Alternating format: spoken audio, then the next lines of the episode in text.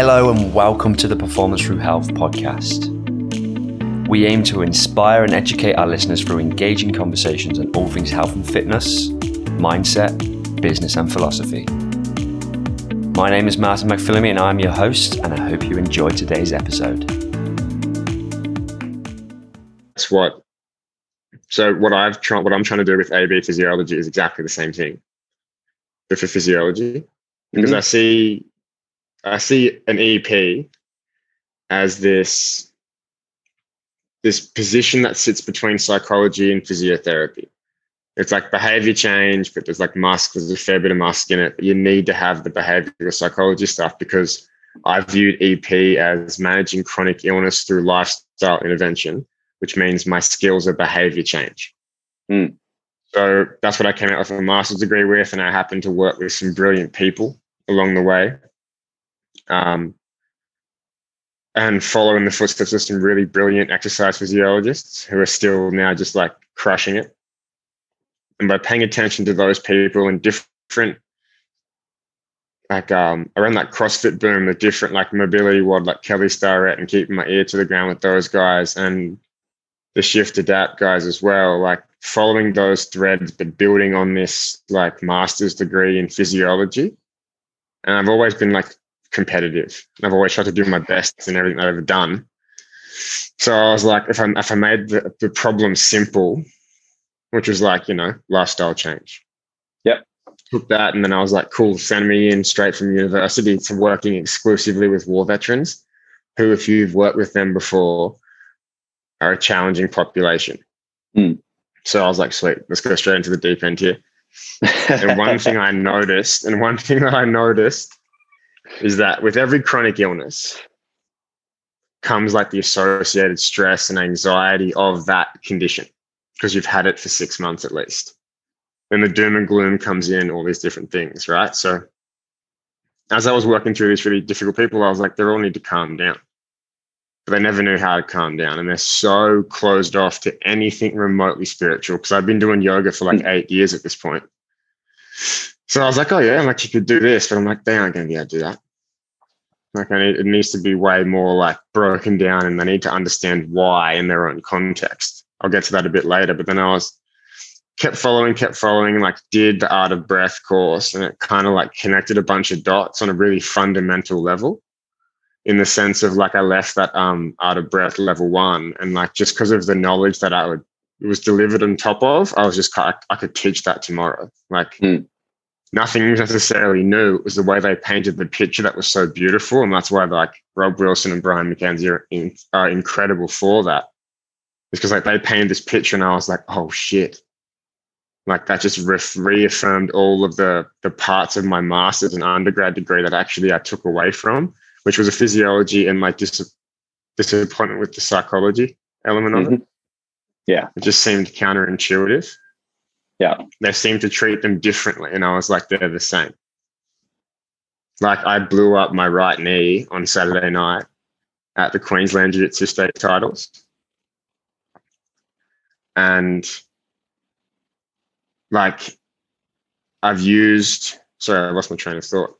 I um in having to go through that like explosion of my knee and then fighting straight afterwards and coming down that I used everything that I've been working on in like smaller problems to bigger problems. And to me, like whether it's a physical discomfort in my knee or like anxiety in your mind, you've got to break it down to small measuring steps to see like where you're at. Yeah. And if it's too much, you've got to stop there and be like, I got to spend some time here and adjust. So with my knee, I couldn't really walk downstairs comfortably yesterday. So I was really heavy on the handrails Mhm. but just pushing it to its comfortable edge. Today I can walk down the stairs. Yeah. There's swelling in my knee, but it's just fluid. There's no real crazy hot spots. Nothing feels rupture. There's no sharp pain. But I also know like I had to calm myself down on the hour and a half drive home from Brisbane Yeah. with an ice pack strapped to the back of my leg. And like, you know how you were saying you got to sit through and differentiate thoughts and feelings? Mm. I realized on the drive home, my, my jaw kept getting really tight Mm. because I was thinking about what this felt and sounded like when it happened. Yeah. Yeah. Yeah. And the thing I'm and the thing I'm most disappointed about from my performance at state titles was the fact that I wasn't stoic enough to not scream because the sensation and the sound made me like, ah, oh, fuck. And in that's a verbal tap. So I lost the match. But I got up and I was like, fuck, my knee's okay. But I'd already screamed. So I can't reset mm. the match and like say nothing broke. Because it was an accident. The guy wasn't going for a submission. Awkward force and my knee like subluxed down and across and went yep. bang. And it makes the guy and the referee and the guy that did it to me was just like, right. Their reaction, okay. their like, reaction, yeah, their reaction was probably even worse than your reaction. So much more because I was like, I'm good, I'm good. Yeah. And they're like, no, like the refs, like, I need you to go and talk to the medic. And I was like, okay. And I shook his hand, walked off the mat, picked up my shit, went to the next mat across, and I was like, where's my next opponent? And they're like, oh, yeah. we got to find him. I'm like, sweet, can you get here soon? Like before I cool down. I was like, I'm not going out like that. Like I didn't lose. I was winning on points too. So I went out and I beat this guy in like three minutes. And then I sat down for five minutes and my knee got a bit wobbly. And I was like, Yeah, call it a day. Pra- practice what I preach. There, like I would tell a, one of my athletes to to it's not worth this. And I had to a, take my own advice, which is very hard. A few interesting points that you've made there in terms of your reaction. Number one, your first instinct, instinctual reaction was not to give up. There's that challenge inside aspect of it. Um, and then there was the bit where you were in your car and you were saying like you were focusing on the pain and that was causing you to get stressed. And I think the difference between the two mindsets there is the meaning that you have behind it. And the exactly. meaning you had, to, the meaning you had behind the other one wasn't I'm injured, like this is stressful, this is annoying. It's like I'm not the meaning was like, okay, I'm injured, I'm not bothered, I still want to win. Now, like in the moment, it's it's it's hard to uh, realize what that meaning you put to it. You know, it's a reaction. Now, what breath teaches you, and this is what your practice has taught you, is that you can you can slow down. You can take a few breaths, and you can look at okay, my knees hurting. What is what am I telling myself? What's the story I'm telling myself about my knee? How far ahead have I got? to cause you know uh, some anxiety or stress or whatever. My, my, my, my jaw to clench, and it creates that space to go. Actually, no, that's just that's just a false kind of perception that I'm creating. That my my knee means that my career is over, or my practice is over, or you know, but this challenge of me being the best is over. So I think that the, the perspective of those two moments that you had, where potentially it's something to do with the adrenaline and the stress response and the excitement being over here to then coming more back into that the the parasympathetic nervous system where you're actually more able to think rather than just being on top of like okay because uh, because stress stress on two sides has you know, you've got you've got fight or flight. You're in the fight here potentially in the flight here.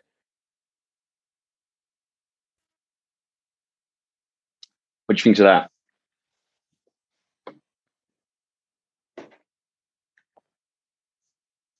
Hold on, you're skipping?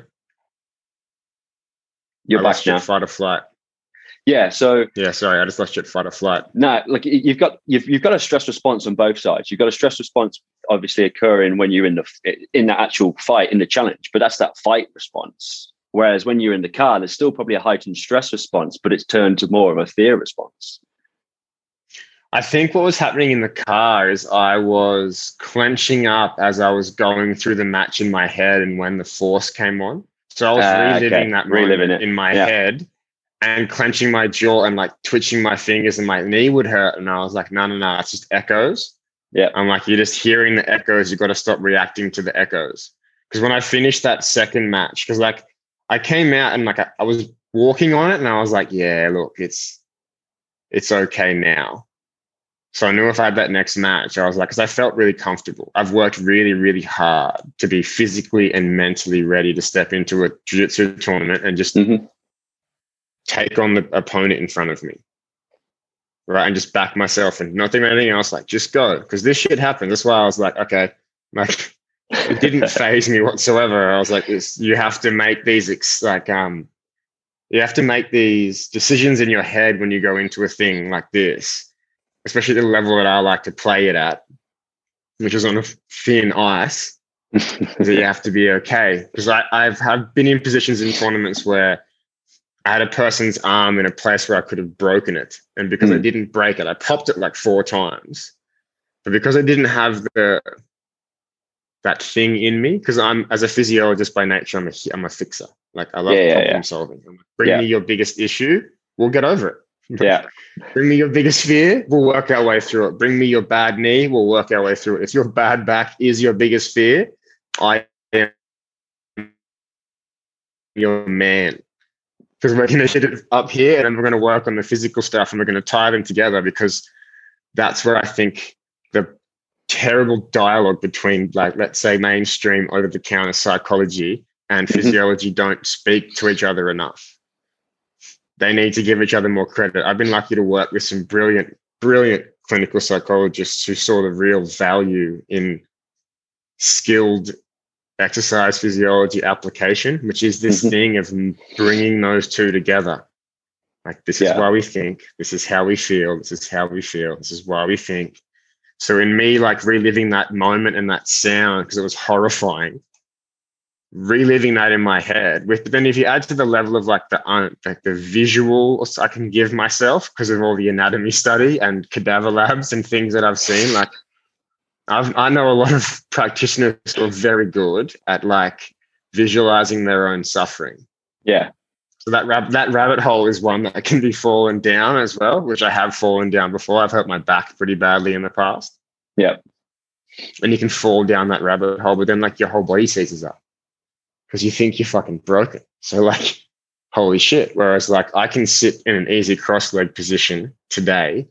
It happened Saturday night. It's Monday lunchtime. hmm I can sit cross legged. There's still pressure, like there's still fluid in my knee. So when that goes down, we'll see how it goes. But I cannot, it- the improvement over the 36 hours, 48 hours is amazing. And I think one reason is I didn't go into shock. hmm I didn't catastrophize it. I didn't like walk with it stiff as a board because I was scared to load it. I like loaded it to its comfortable edge. But I've done yoga for 10 years. Yeah. really, To know what my edge is. And for most people, it's all or nothing. They fall off one end or they don't start. And I'm like, there's definitely a middle ground. But you have to learn how to walk that path. And that's where my approach to physiology I feel is different. Yeah, I mean that's that's really interesting because um, I I was competing in a powerlifting competition about seven weeks ago, and about on the week three into the training, I um, I thought I'd pulled my hamstring. I tried to do a bit of running practice just for a bit of power, or sprinting practice for a bit of power. Stupid idea considering I haven't done it for like two years. woof, I've wasn't wasn't a good idea. Wasn't a good idea. Anyway, I No, pulled, I running's pulled, fun. Anyway. I pulled up after literally like I think the first sprint, and I was like, right, that's it, I'm done. And uh, I put a post out. On my social, I put a post out on my social media, and I was like, no, a little bit disappointed that I'd made the decision to go and do this, and that uh, now I'm probably gonna have to rest up for a while. Probably won't be able to train or anything. And this guy reached out to me. and He goes, "Ah, to be honest with you, he goes, the new practice of soft tissue injuries is just try to get moving as soon as possible. It's like try to load it uh, on the minimum you can as soon as possible. He's like, don't. He's like, don't mobilize it. Don't don't allow it to seize up. He's like, you know, one day, and he goes, you want to be trying to do body weight lunges as light as you can, and just getting that. And that's the new science of injuries. And you probably know more about that than I do because I'm not a physio. But no, have you got anything on, on that? Because I think that'd be quite valuable. People not knowing that it's inside information where it's used to be, no, that right, it's rest, ice, compression, elevation, and just do that for, for two weeks and then start your exercise. Whereas I'm hearing now within the 38 hours, you, 48 hours, sorry, you should be starting to try and get some movement in already. Every case is individual. Okay. But to me, I think if you just say like do nothing for two weeks, like nope. So it's just like no, like that's just to me, I'm like, that's everyone looks for a reason to do nothing too. Everyone's like, I can't do shit. Mm. I can't. Like the world's like, I forget it's difficult. I can't. I'm like, no, no, Yeah. no. We, there's, there's always something, right? There is something you can do. It's a thing I preach with my breathwork stuff, whether it's for like stress for university exams. Mhm. Like I had one young lady who started studying, finished one of her online exams, like in tears, didn't finish all the answers, didn't do very well, like total mess, right? Stress, anxiety, like messes with people more and more these days. But she came in, I was helping her for her back pain, which weirdly it's related. and ran through like just a bit of a step by step things to pay attention to leading into it when you feel anxious because it was always just before like leading into and during like for that like let's say like a 12 hour period. I was like cool we're going to think about these things here this here here. We've got these breathing things. We've got our little like safety net over here which is our physiological side. If we're getting a little bit overwhelmed let's do this one. Let's just if we need it. She got every answer right on the next exam and finished 15 minutes early right? And I was like, all I show you is that you can calm down and make a better decision. Doesn't mean you're going to get them right. Like, you know yeah. what I mean? Like, I made a bad decision at state titles when I was, I left my knee in a vulnerable position because, like, this guy was hyper mobile and strong. And I'm not used to seeing that in the heavyweight division. Yeah. So I was kind of having to puzzle this out. And he was very talented as well. Very talented so I was trying to solve this problem, and like I talked immediately afterwards to my coach. like, "Yeah, you should put your foot on the ground, so you could have applied more force." And I was like, "That's what it was, this one little thing." And I paid the price for it. So I'm like, "Okay," but I was calm enough to see what I did, and in the moment, I can I can go and fix that. I'll the minute I'm back on the mats, I'll be drilling the thing that happened to me mm-hmm. and how to get out of it.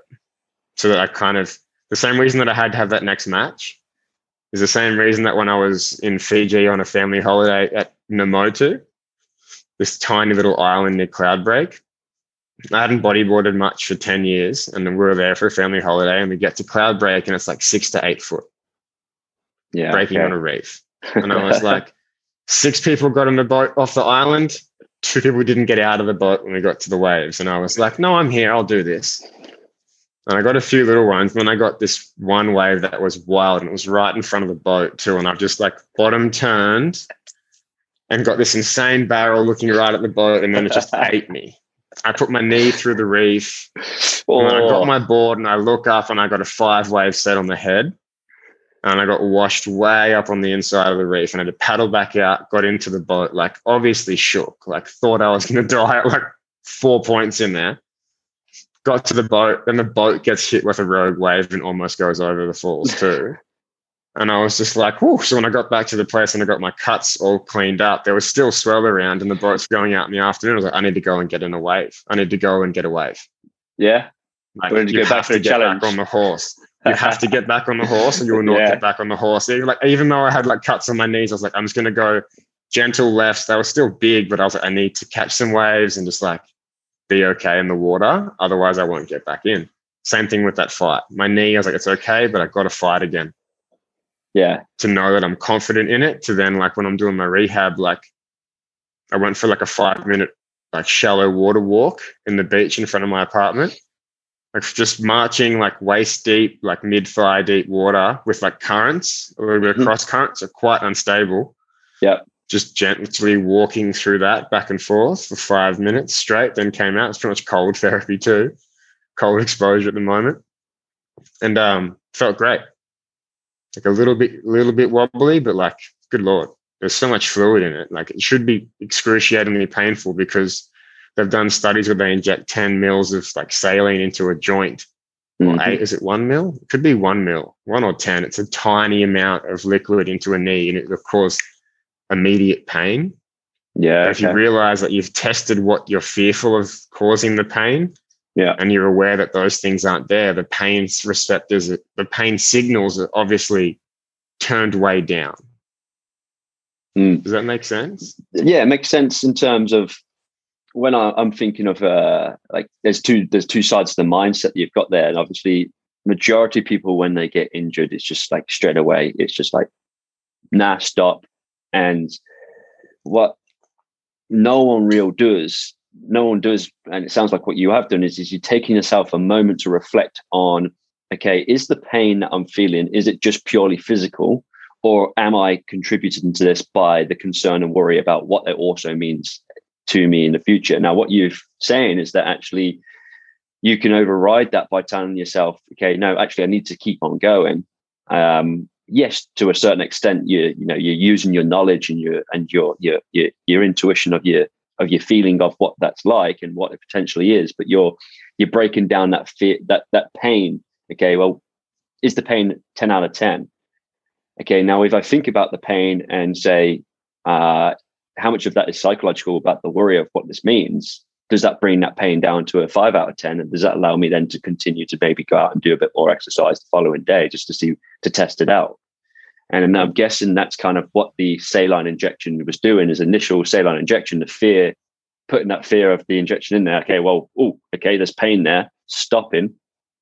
But then actually going, well, this is just a bit of fluid in the leg. It's a tiny bit of an injection. What does that actually mean? No, I can still I can still go out and do some movement with that knee. But it, for Absolutely. a lot of people, but for a lot of people, like again, it goes back to the excuse of does it just give a reason to be able to go ultimately i okay i've got an injury so that means i can't compete anymore. Is it giving them that reason? I remember when i was uh, 18 years old and i got invited to a in the uk to a state uh, rugby competition to, to a training kind of like um, uh, what, what would you call it? It was like a trials. And i had a bit of a niggly shoulder but i, I so i said oh now i'm injured and I always look back at it and that goes, I just told myself an excuse because I'm afraid I wasn't good enough.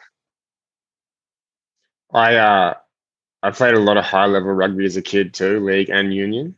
Mm. And like I think like I got to give, I give my old man a lot of credit because he instilled this in me. Like he's a he he's a, an admirable man in many ways. But one thing is like a really simple line through line in my father's life is that he couldn't speak English in kindergarten in mm. Penrith. He went on to graduate second in his year with honours from Sydney University in dentistry, and he lost his father at 21.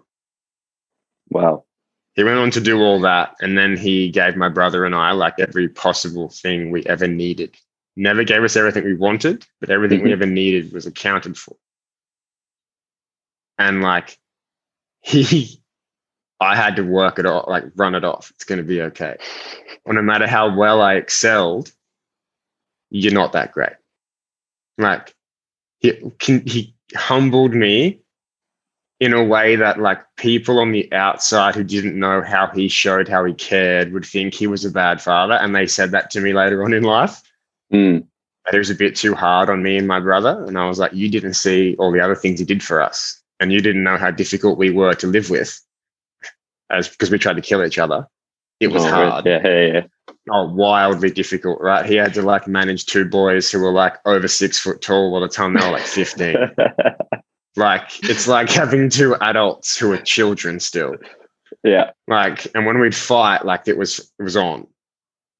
So he had to try and manage that, but he did such a good way, and he did it in such a good way that we both have like the utmost respect for both our mother and our father. Because mm. they were very different in many ways. Because I had my mum who always told us we were fantastic, and we were like, "Whatever, mum." Like, what's dad saying? Yeah. And dad was, I was like, you're doing okay, but you could probably do better if you stop fucking around. And we were like, true. So we just kept trying to do better. Yeah. So I got to give heaps of credit to my father in like instilling that in me very young. But everyone, I think not everyone, a lot of people have some version of that in them. You need to just find what that is for them and what speaks to them. Mm. And that's learning how to get to know people so, like bedside manner in health, poor. The power of words in health, mm-hmm. insane. I have spent weeks unpacking a 15 minute appointment with a specialist surgeon who's the best guy at ACLs or whatever the thing is. And I've had to spend weeks having to tell this person that they're not broken for the rest of their life. They can lift more than mm. 15 kilos here Oh, but yeah. I've got these discs in it. I'm like, there's a guy who's got those discs who deadlifts 250 kilos. I'm like, shut up. Nah, but so and so, like the hierarchy of health. And like I'm saying, the higher up you go, the more money it costs for the least amount of time. And every word has such value in there, and they just throw them around. And I'm like, yo, you leave the pieces for me to pick up. This person goes to you to get fixed. You're like, you're broken forever. And I'm like, no, you're fucking not let me show you how you're not. And because I worked with veterans for so long, I could see these people for three times a week. You know what I mean? For some of them mm-hmm. that were like really high needs, and that's good engagement. Yeah. So I got to play out these concepts of management. And because I had to look at behavioral shit, I had to make sure they understood they were worth helping. That's hard to find in people. especially if their identity is tied up in their illnesses, Mm. which is what this population's got a lot of. Let's come back to And the now- the concept of like no, it's it's just that you've got such an authority. Like the, our our society looks at doctors and surgeons as a, a high authority in health.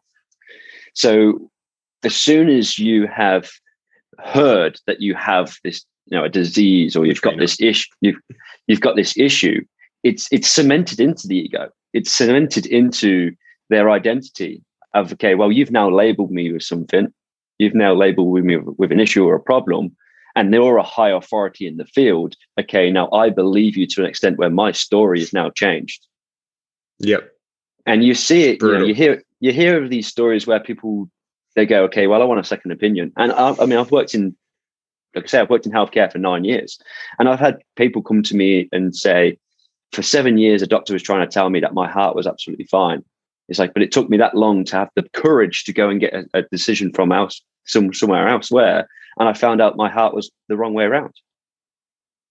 And it's like it's people make mistakes but because there's an authority medical malpractice. medical malpractice kills a lot more people than COVID. Sure. Like a Sure lot more people than COVID. Like And- so There's also the battle with not the doctor then not being able to let go of the story as well. Because if they've said something to you and then all of a sudden they go in six months down the line and it's all of a sudden they have a change in their mind thinking, oh, well, was I quite not, well, not quite right with this? A lot of them are not going to be able to let go of their story of being the person that was wrong. no. And they'll just stick the to thing their words. yeah, but it's so counterproductive and like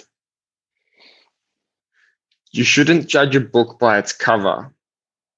But who are you getting your health advice from? Do they themselves look healthy? That to me is like why I practice what I preach. That to me is why I take these principles of breath work for stress management and I'm like, what's a really stressful situation? I was like, fight people who know how to break your limbs. or strangle and you unconscious. And then I don't want to go and fight in a cage and throw kicks and punches, but I got some friends who do. We're professionals. So I'm like, let me teach you some things, boys. Let's make you all assassins. Mhm. And you have to get buy-in with this stuff, which you know. So I got a couple that I got buy-in. So I'm like, let's just hang out. I don't charge them any money. We they come in and I have different things for them to play with. Like put your heart monitors on, shadow spar, only breathe through your nose. But first we'll go through like how to how to like segment the breath, Mhm. right? So I'll teach them these skills and I've worked with them for a while now. So I'll just play with them too. I'm like, here's just let trickle these concepts in, go and play with them, come back. And then some of them are brilliant. So I just practice what I preach. So that when someone sits in front of me and goes, I've got this problem, I'm like, cool, here's how I've helped people with that problem. Here's some ways you can manage it. Here are some troubles I've seen with people that like yourself. If I can, because this takes me weeks. But Once I can get an idea of them, I'm like, here's this. Like, so if you go to change your diet, like I've done every kind of diet you could imagine for six months. But I looked at it as performance because my goals and outcomes have always been performance based. So for jujitsu for the last five years, having like beat the shit out of my body from like 14 to 20, playing high level like rugby league and rugby union, through to like starting CrossFit and doing that for a bit with a friend of mine when he started, and he was an EP running that in that CrossFit space. So he's made this fantastic facility that has like high level coaches and you know what I mean? Like such a good thing. And he's risen out of that boom and been kind of like one of the pillars left standing, which is a real testament to him and what he and we have all worked to try and build. What's, So what's the name? Of, what's the name of that place? Body dynamics training. Body dynamics training. I'll have to check it out. Yeah, yeah, yeah. Trent Fertel, like he's a legend. We grew up in the same small town. Yeah, awesome. No, that sounds that sounds good. What what I'll uh, what we'll do is we'll probably just link that in the show notes underneath this because I'll probably stick this on YouTube so that people can look out look at that look out at that as well. Sorry, hold on. The headphones I've got.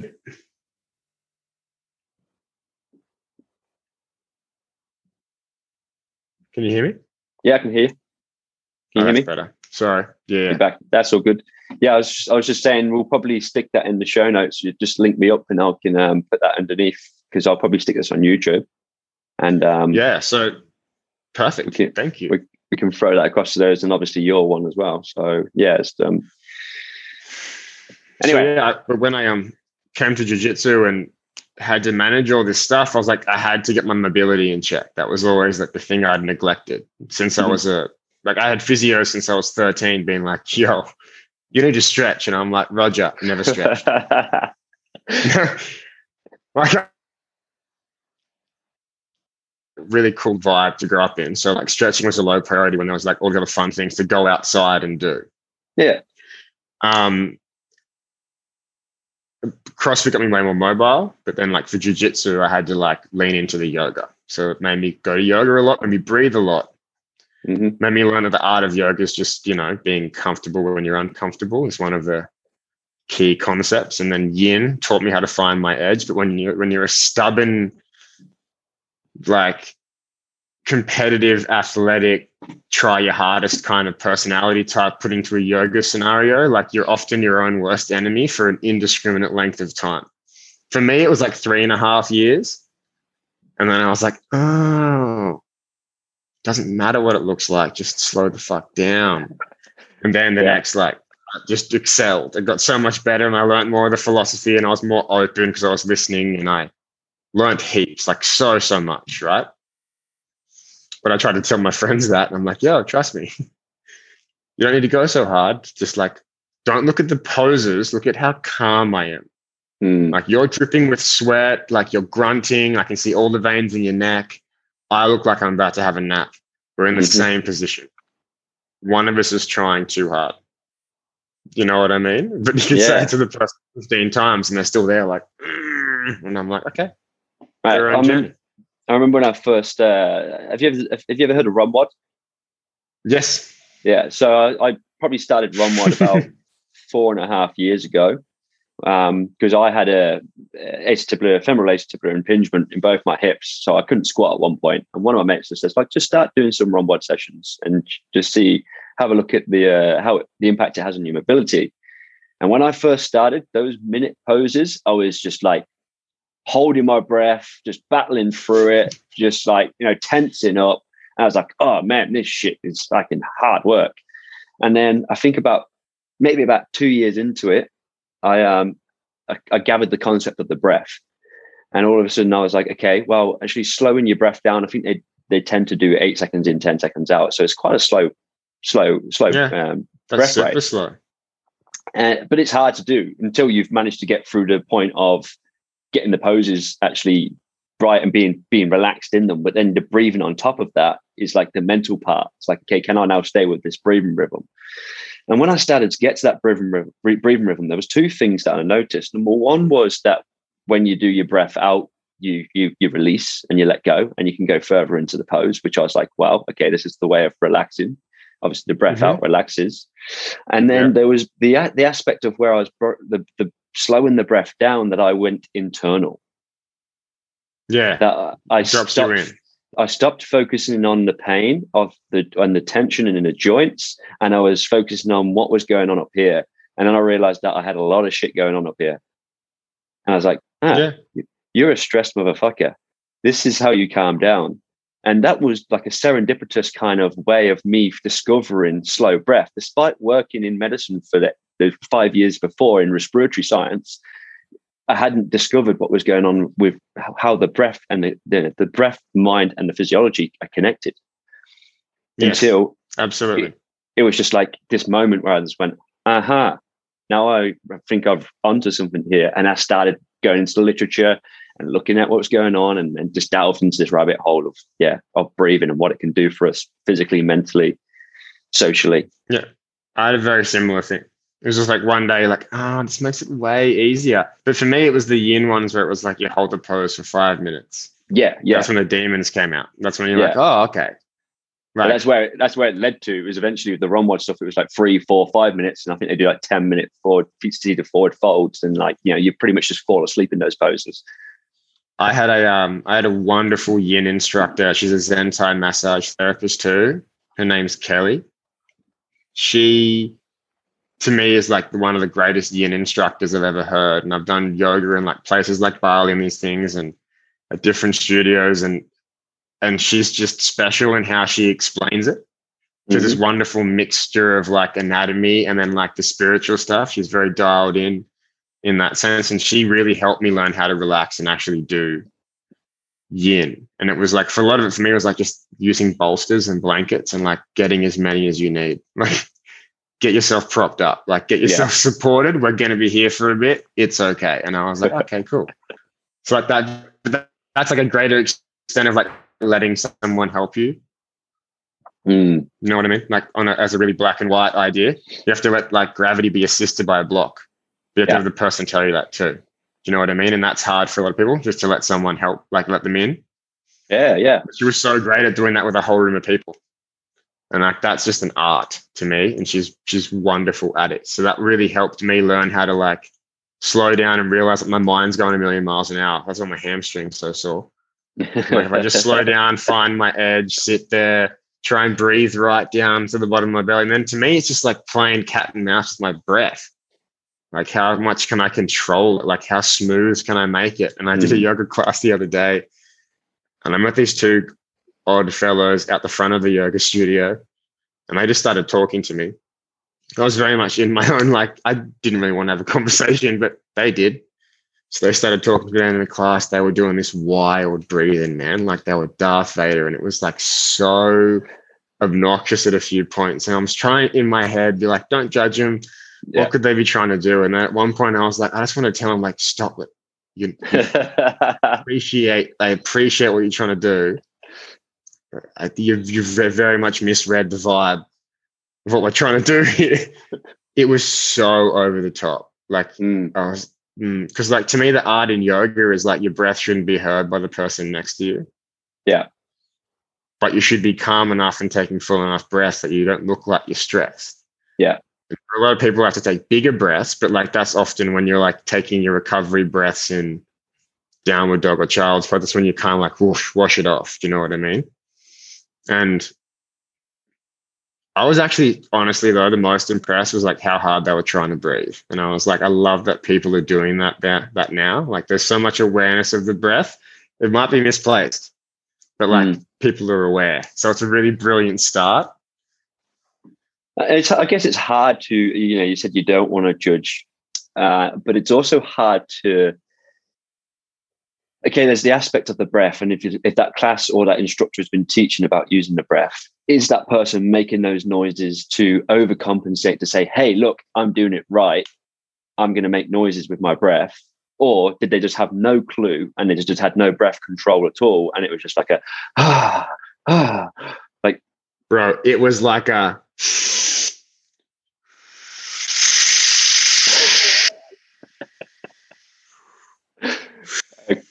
okay and i was like what is happening right now it's like, it was a vinyasa class yeah, just taking one, like breathe as big and strong as you can. Like I can do that, and they just ran yeah. with it. Bless their cotton socks; they were giving it a red hot go. Yeah, but it was very just distracting for everyone else in the class, and I was like, "This mm. is hilarious." But like again, these dudes obviously like didn't some went down some YouTube rabbit hole on breath work, and that to me is exciting because yeah, at least people are looking around. Of course, of course, and coming back to you know the, the center of what yoga is, which is breath first and balance and then mind. So, uh, we, and there's also lessons in that for you. Hundred percent. If it's lessons everywhere if you're open to them. If it's a distraction for you, you know how how can you stay centered with your breath and not allow that to distract you, despite it being the most annoying thing right next to you? Are you are you? It did it did give me the giggles. It just made me it made me happy. Like I, in the moment, I was smiling, but afterwards, I was like, obnox- that was obnoxious. like in the moment, it didn't take me out of the pose. Like I felt very, very like calm and centered, yeah. and I felt very controlled. I think that I think because I'd spent so much time on yoga and stability and things like that, that's why I'm able to, mm. let's say, get my knee moving as quickly as I have.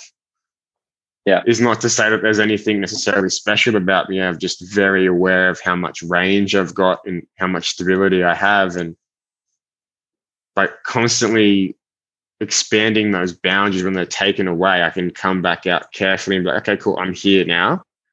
And then work my way forward from there is from spending so much time in that situation where you could easily get distracted and lose your balance. And then be pissed off at them because they took, they took your they, they brought your attention, right? Like, no, no, no, no, it's not his fault. Like, you've got to control your response. Yeah, that's it. That's what that, that's the heart of breath work, though.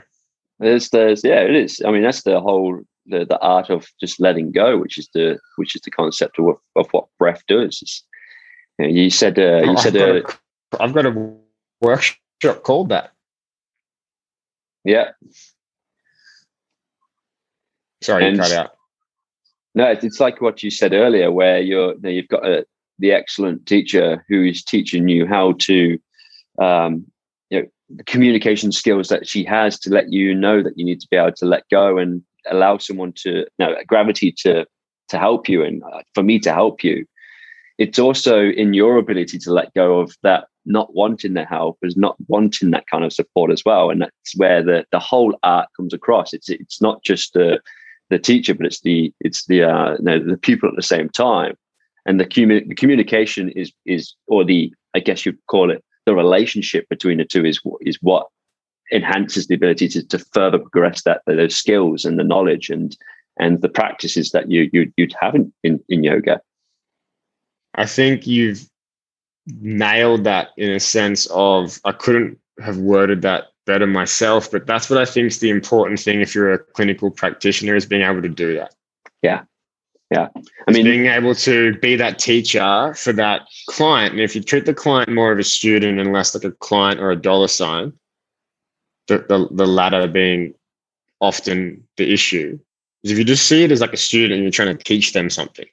Mhm. Like, I need you to understand this. I'm not doing it for you. You're doing this. And I re I like I emphasize this in initial consults is like I teach Yeah. you things. I was like, so I have to understand after, and the teacher's got to be at the level of the student to begin with so that they can rise up together. Right? I can't just talk down at people or talk down at someone. No one likes that. No. Right. So I've got clients who are five, and I've got a new client coming in who's 7 Mhm. My oldest client was 94. He was a World War II veteran. yeah, So like, and it's because I've and I've worked with like kids to Olympic freestyle BMX riders to high level MMA fighters to like just a mum. You know what I mean? Mhm. Everyone in between. I've always looked at it as, as that sense of like I need to find out some things about them to get to know them, yeah, and that's like make them laugh, make them comfortable. Yeah. And then once you get to know them, you meet them where they're at, and then I'm like, cool, I'm gonna walk next to you on this path. I'm not going to drag you. I'm not going to carry you. I'm going to walk next to you. I'm going to point out things like don't pick that up, like watch out for that. And there's going to be choices you're going to make along the way, and I'm not going to pick them for you either. I'll be here to be like, fool, wouldn't do that one though, but it's like your choice. Do you know what I mean? But in, in taking that model, eventually, then you don't need me on the path anymore. You're good. If you need my Mm. help, come back and ask me some more questions. But that's kind of the model, which is so counterintuitive to what common practice is in, say, physical therapies. And Yeah. these like outcome based practitioners as opposed to income based practitioners are where I think like the roads kind of splitting. Yeah. And the guys who are really focused on outcome, I've spoken to, and we all have the same idea. Like, give people the tools to take care of themselves. A really foundational tool that you and I understand very well is that, like, if you can slow your breath down, detach detach or create space between the negative stimulus or the upsetting stimulus and your response just a little bit of space you don't need much Mm.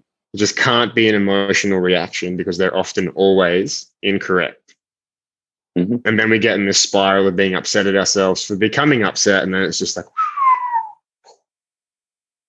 right so the breath touches the space for you to then move forward more appropriately or with a be- better outcome likely.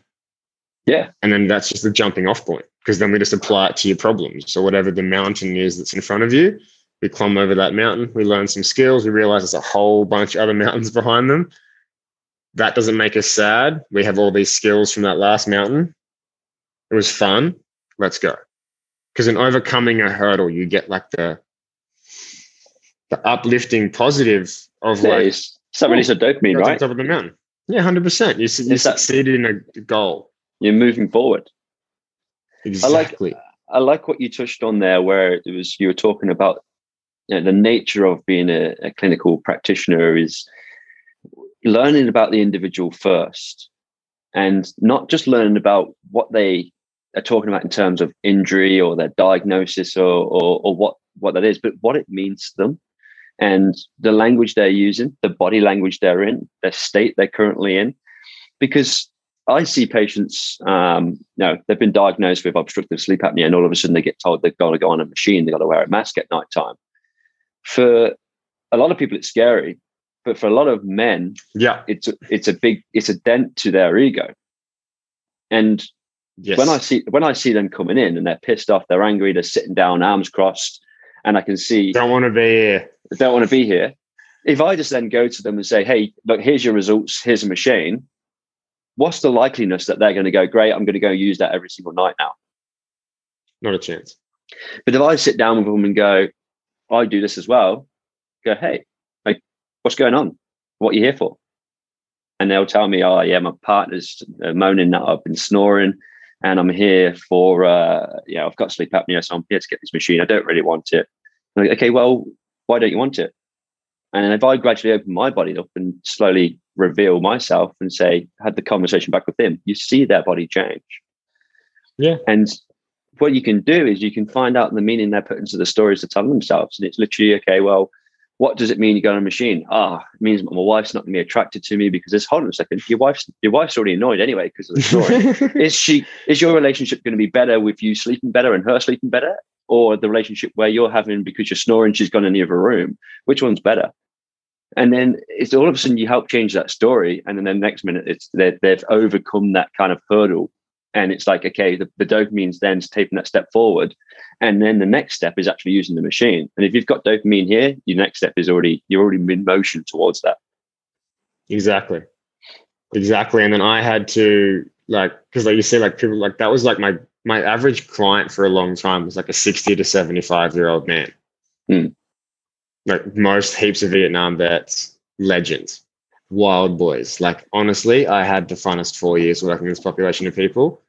Many inappropriate jokes were had, many laughs were had. Like it was mm. good. It was fun. I got so much like it just imparted wisdom from them too. Like you oh, can 100%. learn something from everyone. And I learned that like because okay. a lot of these people, especially in this day and age, a lot of the people I was talking to, if people knew their beliefs, we want to burn down their house, right? Mm-hmm. If Twitter or the internet found out about how these dudes joked amongst themselves, they'd be like, these guys are the problem. Mm. They'd miss the fact that like these guys are making jokes. They have good intentions and they give to charities and they probably do actually more substantial good in actions than people who get angry on the internet will ever do and it made me just like because I used to get kind of annoyed things I read on the internet, and some of one of the clinical psychologists I used to work with was a genius dude from Norway. They're like robots though. Norwegians are damn close to robots, right? But sweetheart of a guy, and he was like, "Why do you get angry?" I'm like, "This isn't this is insanity. Like, has no one read what happened in Russia and China? Has no one read the Gulag Archipelago? Like, read what happens when these ideas get played out to the like full extent and they don't stop until they fall off the edge. That's what the edge looks like. It's mm. called concentration camps. And he was like, but you have to just laugh. Like, this is a clinical psychologist telling me this. I'm like, what do you mean just laugh? And he goes, it's ridiculous. It's preposterous. I'm like, I know, that's what makes me so angry about it. He's like, yeah, but it could also be the thing that makes you laugh. Mm. Everything he said that to me, I was like, that's so true. And by like the combination of that and those old boys who, like I said, had some outdated beliefs for sure that I tried to like steer them the right direction on appropriately. They were really, in many other ways, fantastic individuals. And that's like, yeah. I think a lot of the wisdom you get from age is realize that like people can talk and people are all these different things, but it's like the people that are in front of you that you're talking to the most who are like, you'll find the good in a lot of them. They're not as bad as they're made out to be. Like, no one really is. No, it's just uh, the nature of that how they've how they've grown up and and and to go through They're such ignorant. A, yeah, well, yeah, they are because to be to not no be idea. to not to be ignorant, they have no idea what the world's like now. But the world that they have, we have no idea what that world was like. Now, if you're going back to World War Two and those sort of things, like you, you, we're we're, we're living the, an easy world. Yeah, we're scared of COVID virus. We're living okay, the dream. Cool. We're living the yeah. dream. Yeah, COVID virus. Yeah, it's the worst thing that's happened in many years. But it, what does it mean? You're just locked up in your house in your comfort, and you're getting food delivered to your door. And you know, it's not the whole of the world's like that, but majority of the West are. Um, yeah. But I, I wanted to ask you a question. How how how receptive do you find those individuals to being open to your ideas?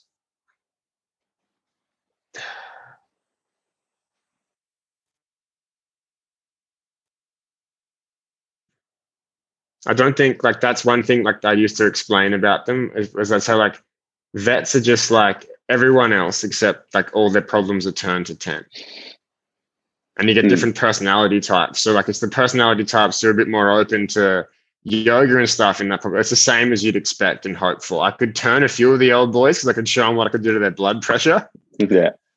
Like if i could show them numbers like if yeah. i could be like yeah let's look at your blood pressure. Cool. It's like 159 on 110. Sit down. I want you to breathe in and out slowly doing this pattern. Don't think about anything else. I yeah. count them in and I get them to count for a bit and I keep it at a distance, like a time frame that they'll pay attention to. And I can drop like 30 milligrams of mercury off their systolic. Yeah. They're like, what? That's magic. And I was like, imagine if you breathe slowly through your nose all the time, Bob. Like, come on. Yeah. Been telling you for a while now. I see you walking in with your mouth open. Shut it. No one wants to hear what you have to say. no one values your opinion anymore, Bob. I'm sorry.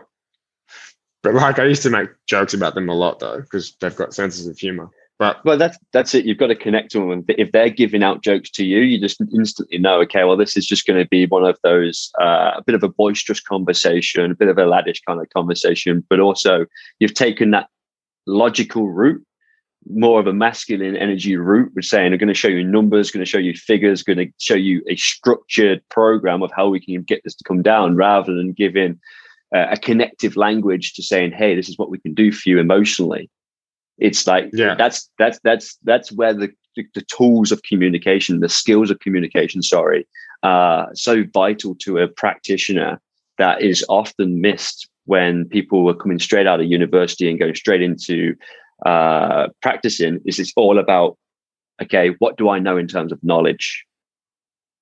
How can i show that i'm the person they need to come to in terms of telling them everything everything about their body and how i'm going to fix them not using the language to that they they're, they're receptive to to to get the outcome that they they need. That's like how i teach this stuff to five and a half year old kids. Mm.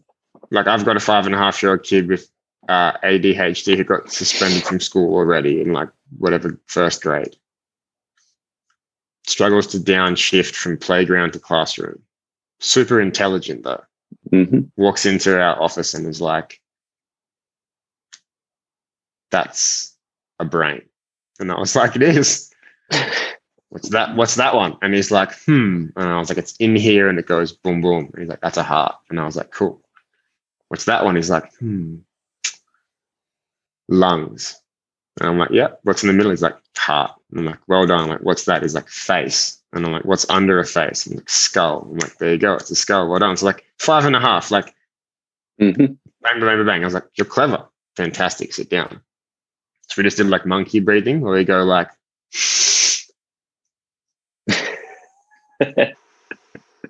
Yeah. So it's just like an, it's an inhale, hold, exhale, but you got to feel like relax on the exhale. Yeah. You got to sit still. Oh, it's all play. It's all, yeah. all play. I even tell the parents, like I got a seven year old coming in for an initial on Friday, and I'm like, I need you to explicitly use the word play. Yeah. Like this is a child. We go to the gym to play with our breathing and exercises. We play or play with equipment. Like it's all about games and fun mm-hmm. because they're kids. That's what they're supposed to be doing. And if it can be like an educational fun game that shows you as a parent how to calm your kid down, like in the moment, listen. Mm-hmm. And I said the parents have got to be there as well, obviously, but I'm like, you need to pay attention. I can, do you want to take notes? Because by just simply doing that, like inhale, hold, exhale, inhale, hold, exhale, and practicing it before bed, it like slows your spinning mind and you can sleep. And then apparently dad came home from work and they clashed. So they were about to have a big fight, and mum took the son away, like into his room, closed the door, got him to do the triangle breathing. and it took a 10 out of 10 explosion down to a zero. So that's what I mean about you just got to get it like the message. It doesn't matter. Like I can sit down with you and we can go in depth now on all the anatomy and physiology and what actually happens. Yeah. But what's the most important thing as a practitioner, if that's what you want to do, which is help people, you need to be able to deliver that package in a digestible way. But I don't know where they're going to get that if they go from like school to uni to practice. Like I learned these skills from working in kitchens, working in bars, working in mm-hmm. cafes. I learned these communication skills of being able to talk to anyone is because I used to have to, I worked as a host at a restaurant where I'd six, 600 people in a night. Yeah. Like, I don't know how to teach that necessarily, but I think being able to be calm and comfortable will allow you to be yourself more, which is again comes back to the breath work of relax. It's okay. Take a few breaths. Just be yourself. You know what I mean? I think people get too caught up trying to not be the wrong thing anymore. I'm like, just be you. And if you do something wrong, people you care about will be like, hey, don't be a dickhead. And then you're like, you're my Thank friend. You. I yeah, trust oh. you.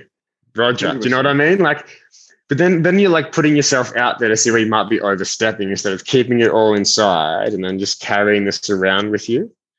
Mm. And again, that's what like breath work and the meditative aspect of having to sit down with your own thoughts because then you might be able to say, like, to your partner or your friend, if I'm like, hey, like, I feel this way about myself. Is that how I'm seen? And you can be like, no, you're an insane person. And I go, okay, good. Like, that's what your friends are for, to ask those kind of questions to. Like, am I being preposterous in my fear about going to Indonesia? Like, not really. It's a reasonable thing to be nervous about. It's a big move. Mm. But is it an exciting move? Absolutely. Are excitement yeah. and fear real, real similar? Sure. Is it what we put around it? Absolutely but like you don't get the reward without the fear. Like you don't get the great feeling of winning a match if you don't step onto it in the first place to lose. Like, yeah, you have to, like, the fear is there, like, the nervousness is there. Like, I talked to 260 year 12 students about breathing for stress and anxiety at one of the biggest schools in Queensland all at once. I was on strict orders not to swear because I'd met with the vice principal and my friend who worked there, and they were like, get the information across, but don't be too much yourself. And I was like, okay. Ouch. like, stick to the script. Still, oh, I knew it. Like I'm, I'm, I've worked with veterans for so long. Like I don't doctor my speech very often. Yeah, I'm very like blunt and I just joke and I say like if something's shit, I'm like that's fucking shit.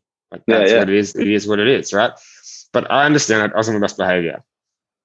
It went so well though. Like I had like 75 to 80% of their faces on me for an hour, like up, like looking at me. Mm-hmm.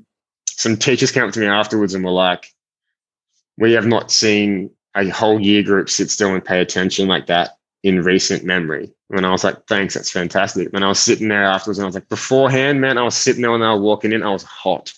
Yeah, I was like, yeah. I feel like I'm about to fight everyone. Like, because it's the same feeling I felt before I've had professional jiu-jitsu fights, like on a yeah. fight night, sitting upstairs waiting to go up, you just get hot. So I sat there at the front of the room as they all piled in, just like burning. And I was like, it's good. I just like slowed my breathing down. I could feel my heart beating in my chest. And I was like, I know what I'm doing. Let's go. And it made it awesome. You don't get the awesome outcome without having to sit in those nerves and channel it. That's what the Shift Adapt guys are all about. It's about stress adaptation, using stress like a superpower. That's yeah. what it does. But it only Definitely. works if you apply that superpower at an appropriate level. If you try and go too far with your superpower, you're going to fall off. The same as everything else we've talked about. It's about the application of that superpower and then we build. So, sure, you may never be able to stand in front of 260 17 year olds and be confident and deliver a strong message that was taken on board. But what's your version of that? And then how can we get to that? So that you can overcome that and be like, see, it wasn't so bad. And then move forward with all the skills you've built and developed on the way to overcoming that thing. It doesn't matter what it is or what you're feeling, just slow your breathing down, take it in, and be like, let's go. Because you're there already. I think you know there's I mean? real... feeling these feelings, you're there. Hundred percent. And there's a there's a couple of points that I really wanted to just just touch on there before we um we finish up. Is number one, massive respect for seeing there there's a need to teach children how to manage their physiology because that's not something that's taught in schools. Um, and it's something if you can get it in that early age, how much of an impact on that child's future life have you had? Massive, because you're teaching them the skills that are fundamental for life going forward. And it really needs to be drilled into schools that we need to do this. So going in and having that talk is one of the best things you you what, without framing your uh, life. I'm going what, for what, it. Don't you worry. I'm aware how yeah. much they need it. Um, yeah, yeah, uh, and then going back to the communication part where you're talking about working in the in the um, in the restaurants and all that sort of stuff, but even just playing with other children consistently at a young age and socializing rather than being on a computer and the iPad and being on your own and just playing like games, there's going to be a differential there. Oh, I've got a 12 year old kid who doesn't leave the house. He plays video games and he's on a computer. He's 12, doesn't go to school, and he's on screens for like I don't know how many hours a day outside of sleeping and eating. Yeah, I think he leaves the house twice to come see me, and I was like, "It's scary, bro. It's scary." Like the and he's very intelligent, like he's hyper intelligent, so it's it's frightening to see what happens like when that gets so far down the line. Like it's, I totally agree with you. Like that's the thing. Like mm. I see that I see the extremes yeah. wherever I work, they doctors and whoever it is find out if ever I've got like a little networking base, I seem to get the extreme cases. And I, I like it. Do you know what I mean? I appreciate the challenge and I like to, I try to get outcomes and I have got positive outcomes with this child so far. But Amazing. it's going to be a process. It's going to be a process. And that if you'd asked me 12 months ago, are you going to try would you try to get into schools to teach to kids? I'd be like, never in a million years. They're nightmares. I want nothing to do with anyone mm. who's under the age of 18. They all sound like entitled.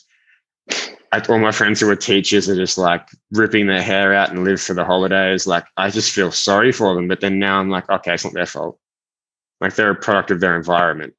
Like, their, their environment's horribly skewed yeah. So what can I do? And I was like, the first thing I can do is get him to breathe a bit slower. So I've I've worked really hard to get in front of this school, and it's a really good opportunity to establish testimonials. And from there, it's about like getting me through the door. Good. Because if I can get in front of as many people as I can and have an impactful enough thing, and like the cool thing is, and I think you'll appreciate it, and we can finish on this if you want, is that one of my friends as a teacher at the school was like, Oh, I've spewed, and I couldn't come and watch you present. But some of my students went. And I said, What did they say? And they said, We never thought about our exhale miss. We never thought when we were stressed out to just exhale. And I was like, Yes. That's the one thing I was like, if you're stressed out, you're like, I'm like, try yeah. and breathe out slowly. You yeah. won't be able to. And then just keep going until you can go.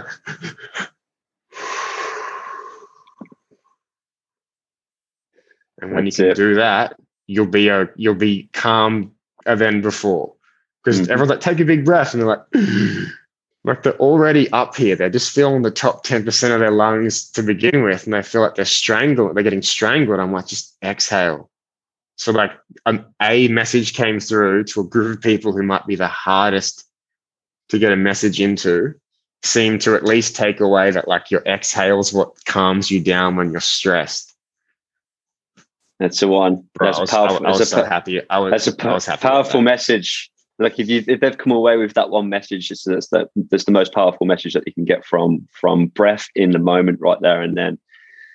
It's been a pleasure to chat to you, Alex. It's been awesome. Mate, so much. Well, uh, I think we'll talk again soon for sure. I got a few ideas I want to run by you. So yeah, definitely. And do do. Um, just if you want to quickly summarize what you do and then just if people where to follow you just if they do watch this information then just give us a quick summary and we'll put it in the show notes anyway so i'm a clinical exercise physiologist based out of varsity at body dynamics training. I do online consults and i've got like a protocol system now i've just finished developing on um, like progressions of breath control and applications. Uh, there's four basement there's four baseline ones uh, performance one and a sleep one. That comes with an initial consult and we do testing after the second and fourth protocols. Um, and yeah, find me on Instagram, AB underscore physiology. Um, check out my website. It's got more details there. You can message me or email me through that. And um, man, thank you so much. No for letting me worries. speak and share It's been I an know. awesome chat.